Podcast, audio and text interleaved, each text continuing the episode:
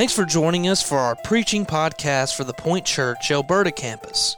We believe strongly in the expositional preaching of God's Word that builds our faith and grows us up in Christ.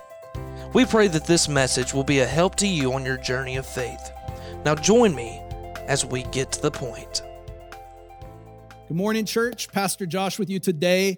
If you've got your Bibles, and I hope that you do, would you open them up to the book of Nehemiah, chapter 4? We are in our third week in a series which we have entitled Rebuild. And in this series, we're looking at the book of Nehemiah and we're seeing how God used Nehemiah to rebuild the walls of Jerusalem and rebuild the faith of God's people. Now, two weeks ago, as we began this series, we looked at Nehemiah chapter one. And in this series, we, we saw as, as Nehemiah received the report from Jerusalem about the state of the walls, the state of the city, and it burdened his heart. And then we spent a lot of time looking at Nehemiah's prayer as God gave him a heavy burden for his city. Then last week we looked at chapter two. And, and in chapter two, Nehemiah had the opportunity to finally act on this burden that God had been given had given him. And so Nehemiah talks to the king, and the king allows him to travel to Jerusalem.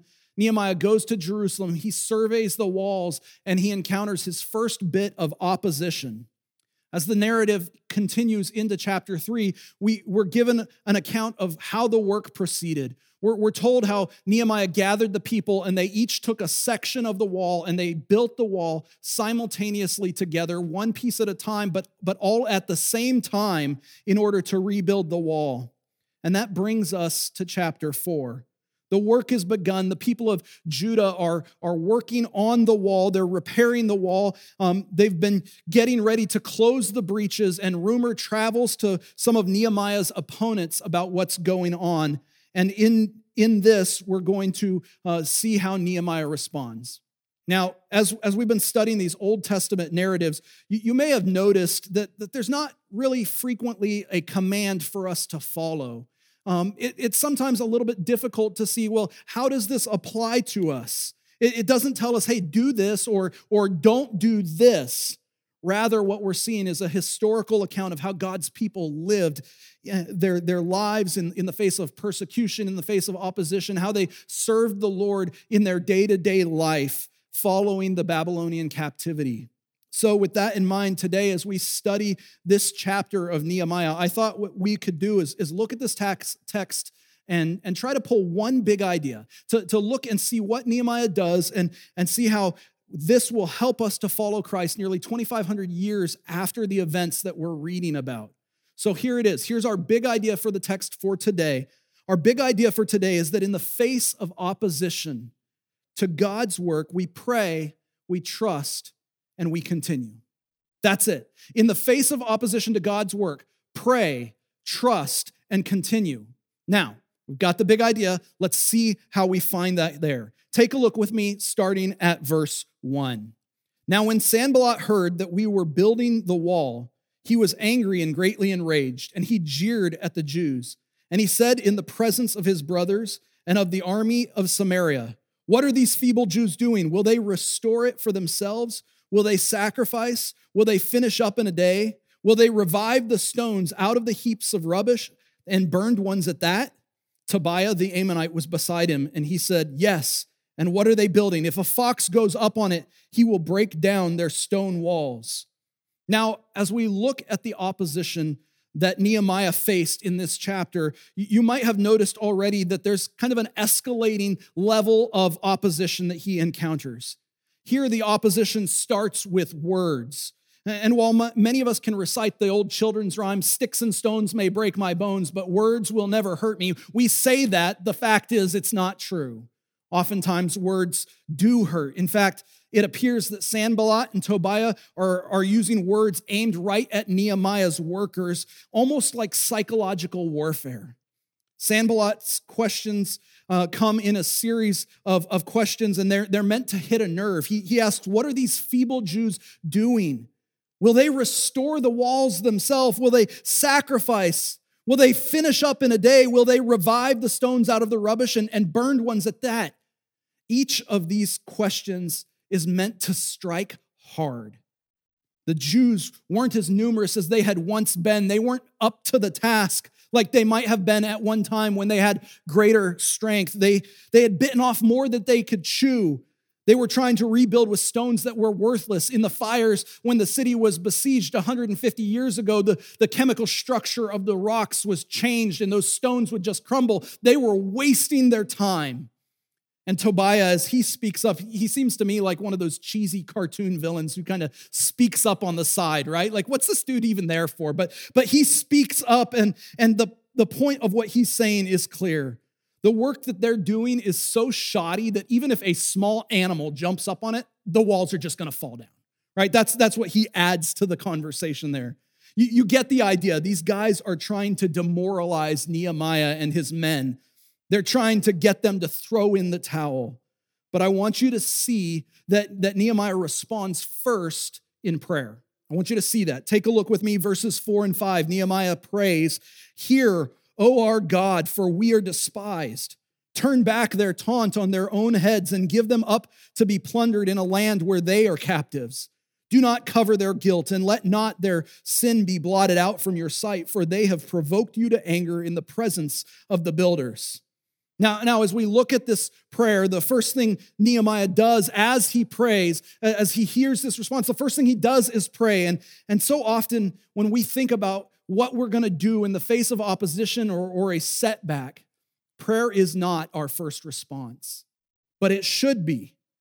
In fact, uh, Old Testament scholar Mervin Breneman commented that God's people should always regard prayer not as a last resort, but as our primary weapon against opposition. Prayer is important.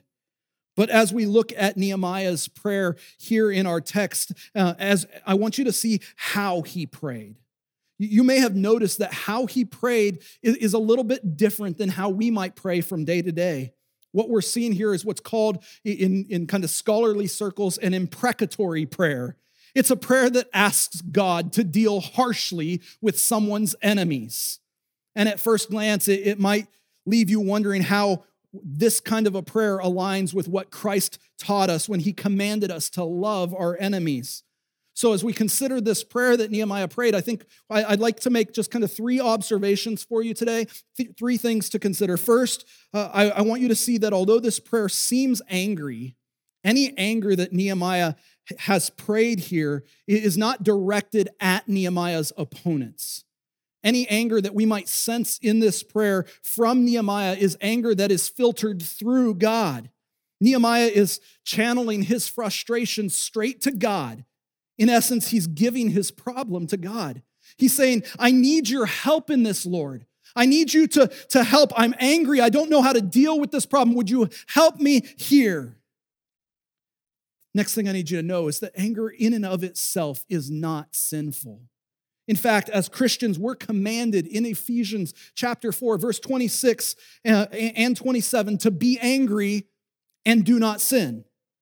Do not let the sun go down on your anger and give no opposition to the devil. You see, it's okay to be angry as long as it's handled correctly, but anger that is pent up can quickly sow the seeds of sin. And so Nehemiah expresses his very real emotion and he does so to God.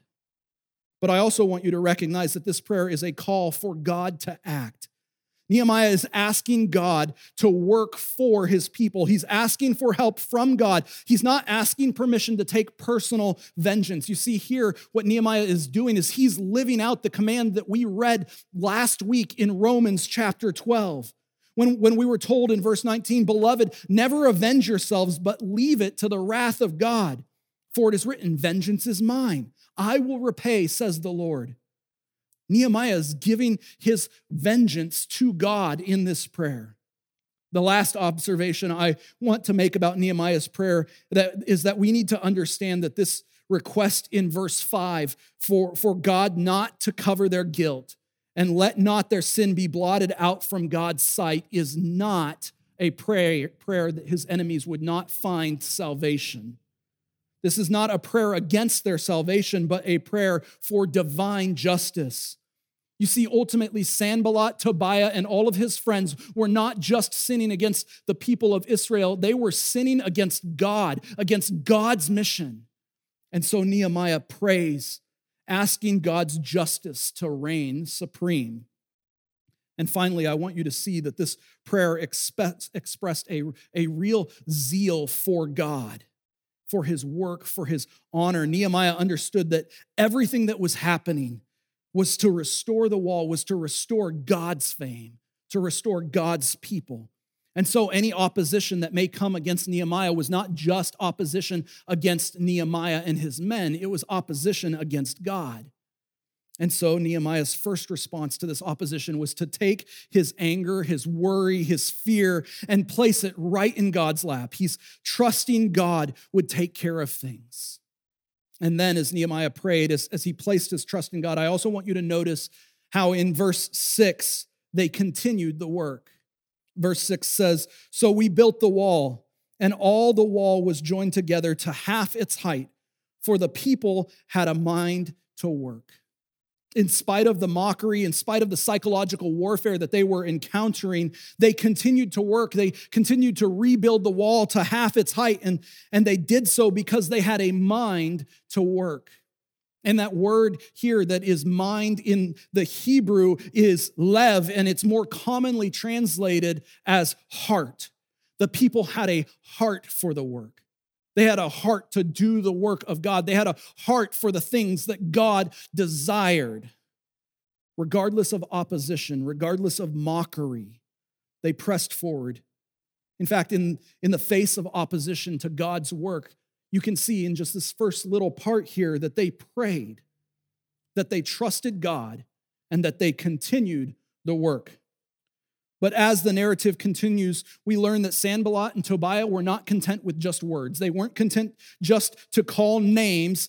If we go back to our text starting at verse 7, we'll see what happens. But when Sanballat and Tobiah and the Arabs and the Ammonites and the Ashdodites heard that the, that the repairing of the walls of Jerusalem was going forward, and that the breaches were beginning to be closed, they were very angry. And I want to pause for just a moment and point out that things have escalated rather quickly here. Sanballat has gone and he's formed some alliances to completely surround Jerusalem. It's hard to see that just in the text, but that's what we're seeing here. Sanballat was governing Samaria, which was to the north. Tobiah and the Ammonites were out to the east. The Arabs were in the south. The Ashdodites were in the west. This has escalated from a war of words to a genuine physical threat. And we see that in verse 8. We see that they all plotted together to come and fight against Jerusalem and cause confusion in it. Things have gotten a lot more serious. Nehemiah and his brothers are facing a more severe opposition at this point, but I want you to see again how Nehemiah responds. He says in verse 9, and we prayed to our God and set a guard as protection against them day and night. What was the first thing that Nehemiah did there? He prayed. Well, why? Why did he pray? Why didn't they just put on their armor and, and get their weapons and go out and get ready for a fight? Why, why didn't they go to Sanballat and, and put him in his place? Remember, Nehemiah is a servant of Artaxerxes, and so is Sanballat. Sanballat is a servant of Artaxerxes. Why why, not, why, why not go to him first? Why is step one pray? Maybe. Maybe it's because Nehemiah got the bigger picture.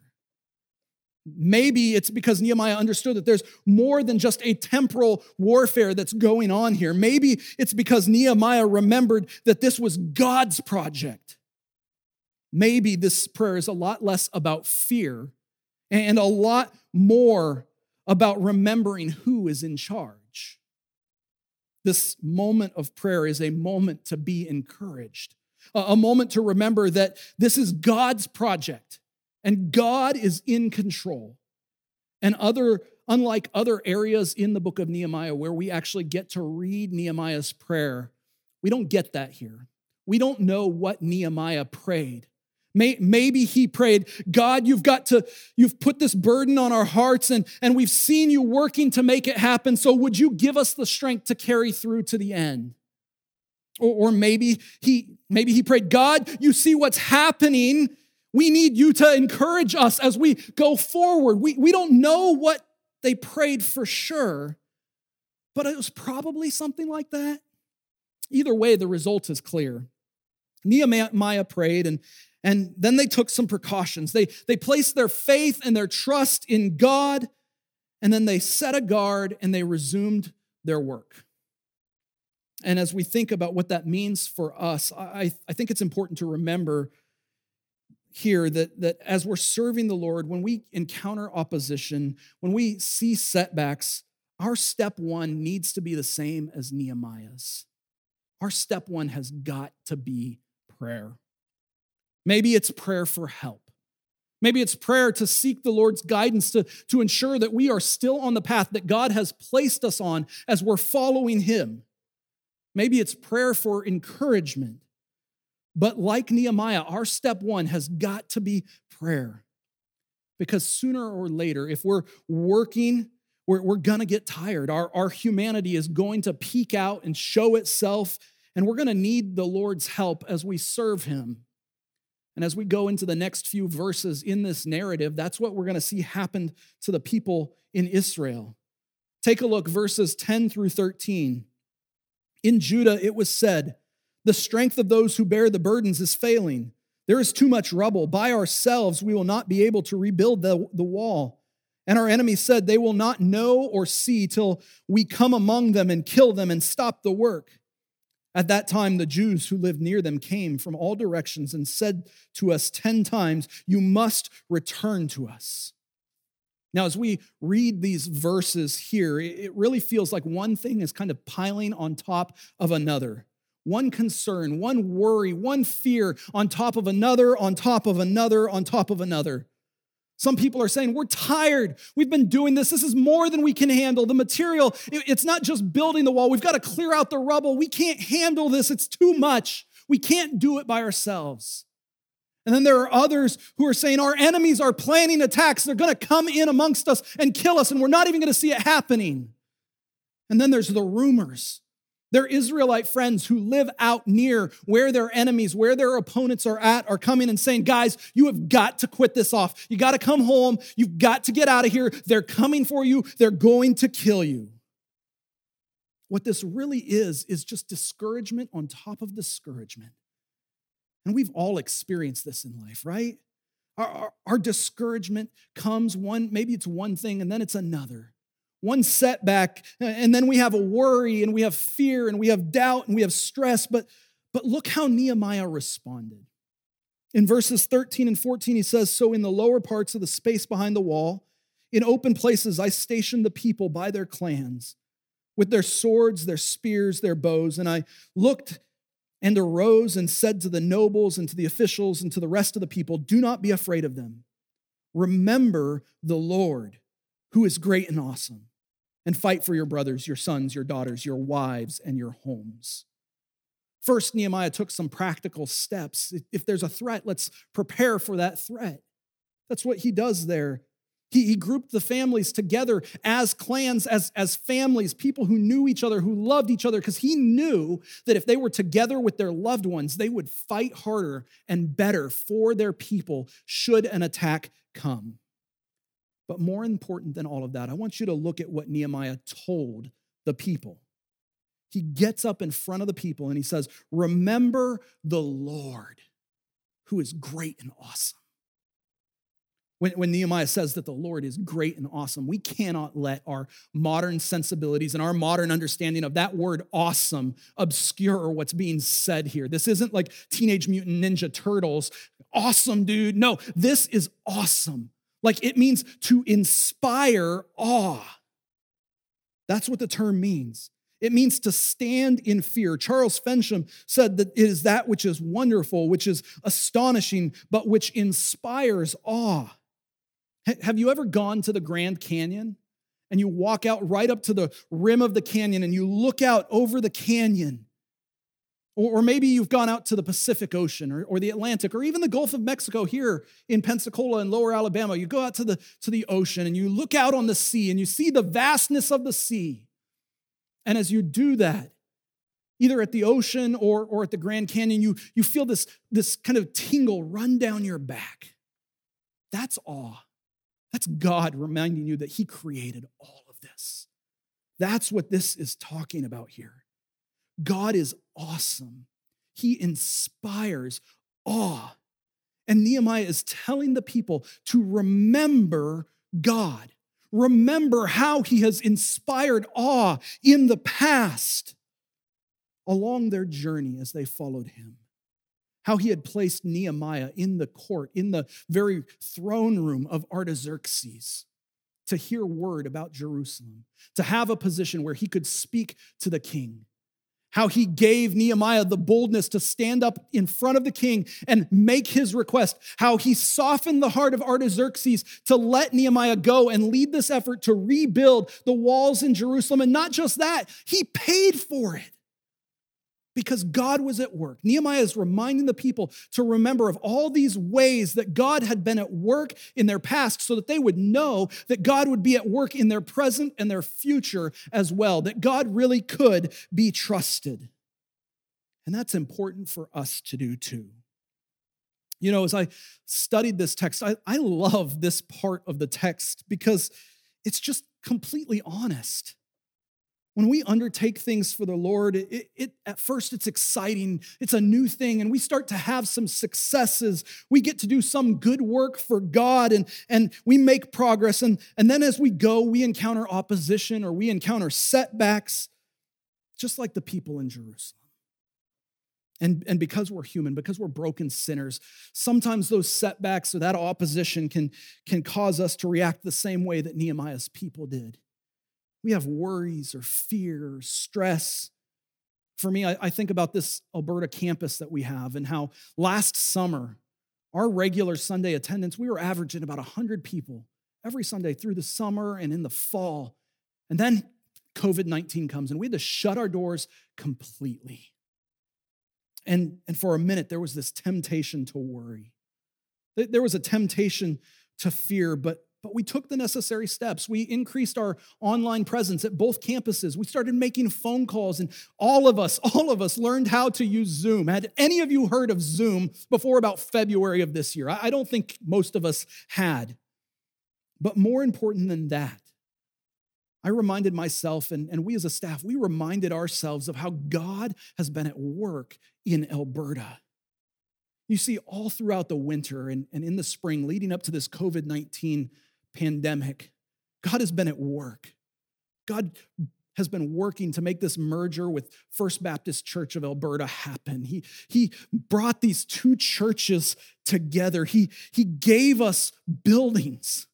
He gave us the money to, to renovate those buildings, to bring them up to a higher standard of cleanliness and, and performance so that we can serve our community well. But more important than that, He gave us people. He gave us more people, the, the members of First Baptist, many of whom are, have a great amount of experience and age following Christ. You see, what God was doing in the background over the, the winter and into the spring was He was staging the Point Church in Alberta to be the one place in Alberta best prepared to proclaim the gospel of Jesus Christ to Alberta. God has been at work in Alberta. And when we remember that, when we remember that God has brought two churches to become one with almost no hiccups whatsoever, when we remember that, suddenly, suddenly this coronavirus pandemic doesn't seem like it's that big a deal because we're serving God and He's, he's bigger than all of this. When we remember that God is the one that we're working for, that we're serving God, our opposition, somehow it's just not quite as intimidating. So when you encounter discouragement, when you encounter a setback as you're serving the Lord, when you encounter opposition, remember the Lord who is great and awesome. And then trust that He is who He says He is, that He remains faithful. You see, as we continue in our text, the Lord remained faithful in Jerusalem. In, in verse 15, Nehemiah says that when our enemies heard that it was known to us, and, and here what Nehemiah is talking about is their surprise attack plans. When, when the enemies heard that Nehemiah and his people knew about their surprise attack and that God had frustrated their plans, we all returned to the wall, each to his work. God continued to faithfully protect his people as they served him do you see that right here in the text? You see, Nehemiah freely confessed that it was God who had frustrated their plans. It wasn't Nehemiah who had frustrated the plans, God had frustrated their plans. And we've got to understand this. We've got to get that as we're studying Nehemiah, Nehemiah isn't the hero of the book of Nehemiah. God is the hero. And so, as God used Nehemiah to lead his people, they returned to the work. And then he says, starting in verse 16, from that day on, half my servants worked on the construction, and half held spears, shields, bows, and coats of mail. And the leaders stood behind the whole house of Judah who were building on the wall. Those who carried the burdens were loaded in such a way that each labored on the work with one hand and held his weapon with the other. Each of the builders had his sword strapped to his side while he built. The man who sounded the trumpet was beside me, and I said to the nobles and to the officials and to the rest of the people, The work is great and widely spread, and we are separated on the wall, far from one another. In the place where you hear the sound of the trumpet, rally to us there. Our God will fight for us. So again, we're seeing their trust in the Lord, and they continue to the work. And in the final verses of chapter four, we read how the men worked and guarded dedicated to the task before them, working from sunrise to sunset to see the mission accomplished. Now, as we began today, I told you that the big idea that I wanted you to walk away with from chapter four is that in the face of opposition to God's work, pray, trust, and continue. And throughout chapter four, we've seen this pattern play out several times. Nehemiah and his men were ridiculed, so they prayed. They trusted and they worked. And when their enemies gathered together and plotted an attack, they prayed and they set out guards. They trusted and they continued to work. When, when stronger threats Nehemiah came, Nehemiah charged them to remember their Lord. Opposition may come, setbacks may come, but, but when it does, let's, let's pray. Let's trust that our God is sovereign Trust that He's in control. Trust that He knows what's going on. And then let's follow His lead as we continue the work that He's given us to do. You see, Nehemiah and his men encountered opposition to their work, but that wasn't an experience that was unique to them. As we serve the Lord, we may encounter opposition, we may encounter setbacks. That's okay. This week, up, up to this point in the sermon, I had been writing because I was going to preach in Perdido. And John was going to preach out in Alberta. And, and we were going to put the online service out. And, and that was the plan. But this week, I, I got word that um, because of my association with the Navy as an officer, I wasn't going to be able to come to the gatherings of the church. And I'm not going to lie, that is heartbreaking to me. You want to break a pastor's heart, tell him he can't go to church. I wrote this sermon up to this point, and then I get this news. And I had good friends who came to me and, reminded me God is in control. So you can pray and you can trust God, and then you can continue. You see, I didn't think I was going to preach the sermon to anybody, not even the camera, and that, that's okay. This sermon was for me this week because I needed to remember that when opposition comes, when setbacks come, pray, trust God, and continue the mission that He's given you. It's okay if we encounter opposition, just like Nehemiah and his men did, because there's another biblical example that we can follow. Remember, Jesus encountered opposition to the mission that the Father had given him to do as well. And, and when we know that Jesus was a man who prayed, Jesus prayed all the time. He trusted the Father and he continued the mission in the face of opposition, in the face of his setbacks as his ministry was going. And for Nehemiah, when, when his, for his people, as they were serving and when things got scary, when they were in agony, even they, they prayed, they trusted God, and they continued, just like Jesus, who in the garden on the night when he was betrayed, as, as he prayed and was in agony to the point where the Bible tells us that he sweat drops of blood as he prayed, Not my will, but yours be done. He prayed, and then he continued as he trusted God. You see, Jesus prayed he trusted the Father. He trusted that the Father knew what was best. And then he got up from his prayer and he continued all the way to the cross. You see, the cross is the reason that we can continue on the mission. When, when we encounter opposition, we can continue because of the cross. You see, Jesus' work at the cross is the reason that we press on because Jesus' work at the cross enabled the mission that he's given us. Jesus' finished work at the cross is the reason that we can pray because we know that God will hear our prayers. Jesus' finished work at the cross is the reason we know that we can trust God because God gave his only son to reconcile us to himself. And Jesus' victory over sin and death at the cross is the reason that we can continue on our mission in the first place because it's His mission to proclaim the gospel. You see, every church, is, every Sunday, as we gather as a church in person, we recite what we call the Great Commission together. Go into all the world and make disciples of all nations baptizing them in the name of the Father and of the Son and of the Holy Spirit, teaching them to observe all that I have commanded you. And behold, I am with you always to the end of the age. We're able to continue the mission in the face of opposition because it's Jesus' mission, because he says, I am with you always to the end of the age. And as we consider Nehemiah chapter 4, if, if we can walk, walk away with one thing, it's that big idea. In the face of opposition to God's work, pray, trust, and continue. Because we've got a mission to do. Jesus gave it to us. It's Matthew 28. That's our mission.